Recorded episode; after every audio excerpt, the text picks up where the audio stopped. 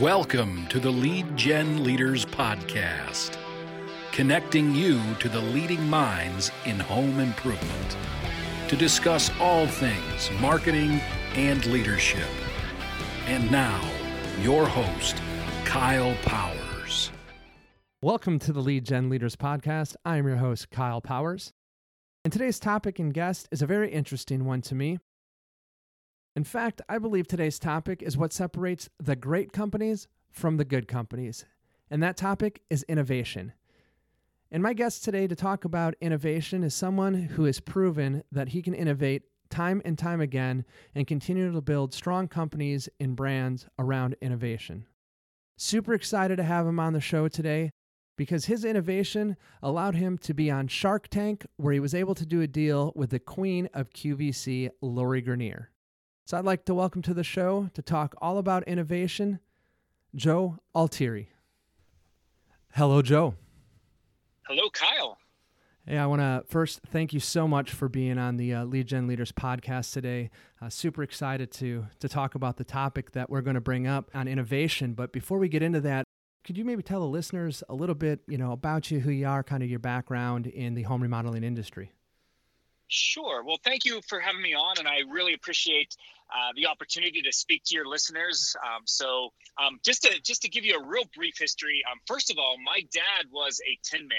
So for those of your listeners who are over 45, 50 years old, they know that a tin man was somebody who sold aluminum siding and aluminum windows. So I grew up in a remodeling home, doing role playing with my dad.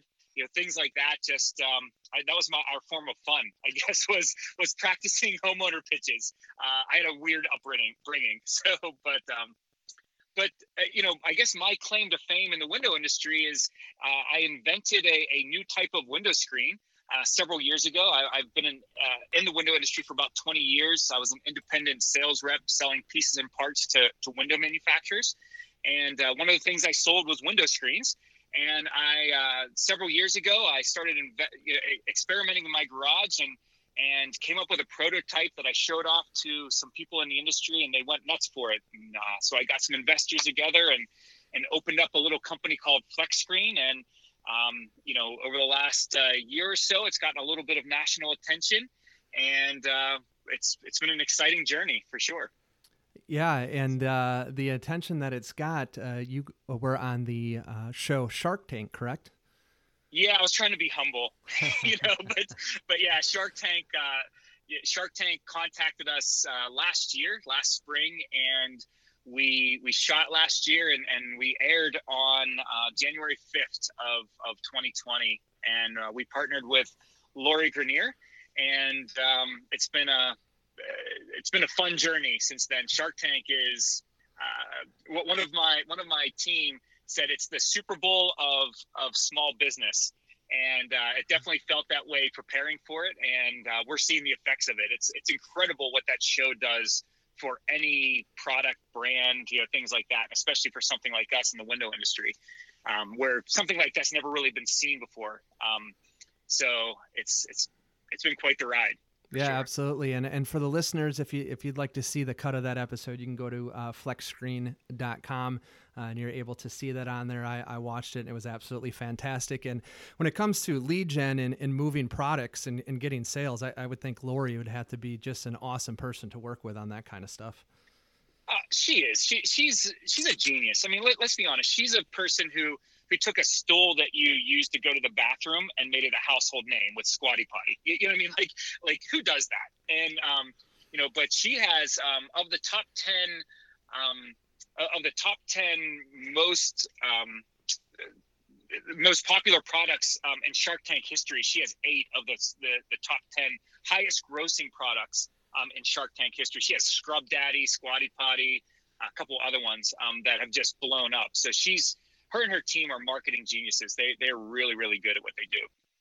Awesome. And that probably breaks down to a lot of good innovation too at getting that done, which kind of, brings me to, my next question with you, and the real reason why I wanted to talk to you At my last company I worked at, Tunderland, the owner, Brian Gottlieb, had said to me once, I had asked him, you know, what's one of the most important things you think I can do as a leader in your organization in the role that I was in, which was face-to-face marketing? And he said, I want you to be an innovator. And that wasn't something that I thought he was going to say. You know, I was looking, you know, hey, learn how to lead people, build a great team, you know, that kind of stuff.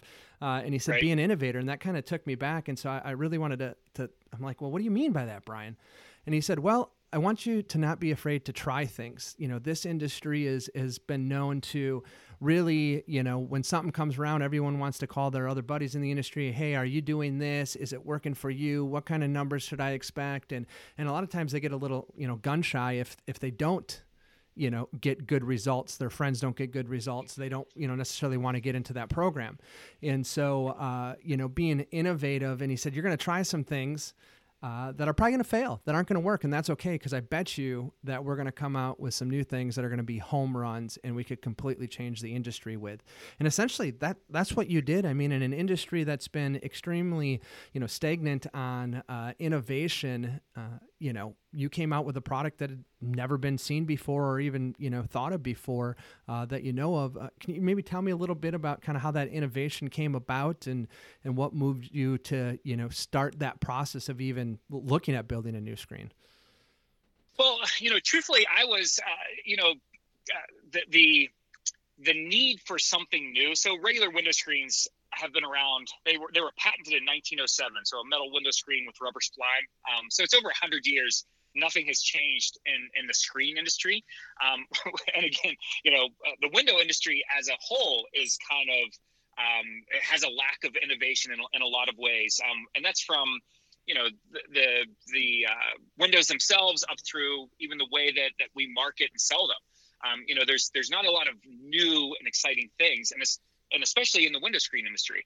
So I was just trying to come up with something different. It was a little kind of a hobby, you know, in my garage, just, you know, hey, I was sick of having all these problems, my customers having all these problems. So I just started messing around with a bunch of different things. And I failed so many times, Kyle. I mean, it was incredible how many ways I found not to make window screens, you know, different substrates, not to, you know, that didn't work and things like that. And when I finally had that prototype and actually we finally opened the first plant, you know, the developing a product was one thing, but trying to get a new product into a mature market was another. And especially because I'm a sales guy, you know, I was a sales rep. So I went out trying to sell, and that became very difficult because, you know, you're out there showing features and benefits and all that stuff, but there's only so much that you can do through selling. And about 2 years in, I'm like, this just does not work. Like I have to do something bigger, bolder, you know, that kind of thing. And we changed from a sales organization to a marketing organization. Now, again, we still have sales guys out there. We still do the, you know, the meetings, and I still do one-on-one presentations and presentations with large groups of people. You know, we still do the selling part of it, but we made a shift to being a marketing company. And that's what really changed. That's what really changed our company, and that's also what got the attention of Shark Tank. You know, we've decided that, you know, first of all, digital marketing for us was what was key, because I couldn't afford, you know, a 30-second spot on the Super Bowl. Of course, you know what I mean. I'm a startup company, trying to get a new product out. But digital marketing, you know, can be very inexpensive and hugely impactful. So we went all in on digital marketing, and it paid off. It paid off huge. So you want me to go into a little bit more specifics with that? I know I kind of left that sort of vague. Yeah, no, that's good. Just kind of, you know, giving the listeners an idea of, you know, you kind of see something that has been that way, and just, you know, the idea of tinkering, right? A hobby of just, how do I make this better, you know, and get more products moved. And, you know, the evolution of, hey, you created this product, now I need to sell it. But what you really found out is you need to market, you know, first. And you know, we see that so much in the home improvement companies. They got great sales guys. They just don't have the leads to feed them. right? And so you got to get the leads. And, you know, talking about the digital marketing side of things, you know, with this whole pandemic thing that has happened, I know of quite a few companies that kind of doubled down and, you know, were able to get digital media good buys. We're able to get TV buys, even all the way down to 25 cents on the dollar of what the rates were before, and just blasted media in, you know, are having record months. And now we're seeing, you know, that same thing with them, you know, innovating with their canvassing programs, and shifting a bunch of, you know, because events are pretty much non-existent now. So shifting their teams, you know, into canvassers and are absolutely killing it. I don't know anyone that's really not that I've talked to, you know, because they made that change and I guess I would say innovated a little bit, kind of took a different approach to what they were doing. So that's really great just to kind of see and learn that kind of stuff. And so for a company, you know, how would you to kind of stimulate that innovation? Because I see so many people that just want to do the same old. And, you know, for me, I always had the thought that if you're not growing, if you're not changing, you're essentially dying. You're going the opposite way. And so, you know, it's not anymore if you know, do the same thing every day, you know, get the same results kind of thing. It's do the same thing every day and get less results over time now, especially with the rapid changes of our environment that have happened this year. You know, what advice might you give a company on innovating? Because I know, like with your company, you like to you know, really rely on, you know, younger guys that maybe don't have the history of experience in the industry to come up with these great ideas. I've seen some of the new videos you put out with them and stuff, and they're just great. So what are your thoughts on, you know, a company starting to maybe innovate and try some different things? Well, the first thing, especially when it comes to marketing, I have, there's a rule in our office that if somebody else in the window industry is doing it, I don't even want to hear about it. So if we have a brochure that looks like something that somebody else is doing, we reject it. If there's you know, social media posts that somebody's doing, we, you know, we're on to something else by then. Even our trade show booths and stuff like that. You know, when trade shows happened, you know, last year, you know, we looked at it and said, hey, here's traditionally how companies in the window industry do stuff. And we spent, you know, our original trade show booth, you know, we spent a ton of money for us at the time. And we scrapped it, you know, last year. We said, look, this is what everybody else looks like, and we're going to do something different. So we did a huge, you know, pop-up backlit display, very, very minimalistic, you know, and just did something different than what everybody else was doing. And we had lines down the aisle of our, trades, you know, at the trade shows. So, you know, that's the first thing, is that, you know, I don't want to hear what everybody else is doing. And as a matter of fact, as we were making some changes with our marketing and branding, I would have some of our sales guys come and say, what are you doing? You know, like, you know, suddenly you're all over social media, you're doing these weird videos, you know, can your screen do this? And you're throwing them off of roofs and, you know, running them over with cars. What in the heck? You know, I'm like, look, we're getting attention. You know, we're doing stuff different, and that is in a mature market. It's vital. It really is. I mean, how many commercials for buy two windows get one free can a consumer see without becoming immune to that message? Yeah, and, absolutely. You know, so there's a book that I love. I've talked about it a couple times with some other groups, but it's called Fascinate, and it's by a woman by the name of Sally Hogshead, and she's a marketing. She's a marketing guru, and her big, you know, her claim to fame is a quote that says, different is better than better. So, you know, a window company that goes out and says, hey, we're better, or maybe you have a slightly better product or an improvement on a product or a marketing scheme or canvassing, whatever those things might be, being completely different is actually in the long run better than just trying to make, you know, incremental improvements on something that somebody else is doing. And like I said, we're living proof of that. If I went out and tried to make a slightly better window screen and marketed in the same way that, you know, my competition is doing, it just simply wouldn't get much attention. And that's what we had tried to do originally, at least with our marketing strategy. You know, go out there and say, hey, here's why our product is, you know, performs better, does better, whatever the case may be. But when we came out and said, here's why we are strikingly different, it changed the game. I mean, we went from, you know, our first year of a couple $100,000 in sales, the year after we made the switch to, you know, going out there and really being proud that we were different and screaming it from the rooftop, so to speak. I mean, we jumped up millions and millions and millions of dollars worth of sales that next year. And then, of course, Shark Tank contacted us, you know, who found us through social media. And again, if we were doing traditional social media, which, you know, you can go on LinkedIn or Facebook and see what everybody else in the window industry is doing, which is, you know, hey, here's a job that we did that has our product on it. There's just nothing different about it. If I showed pictures of a job with our screen in it, nobody cares. It's not exciting. It's not, you know, it's not different enough to get attention.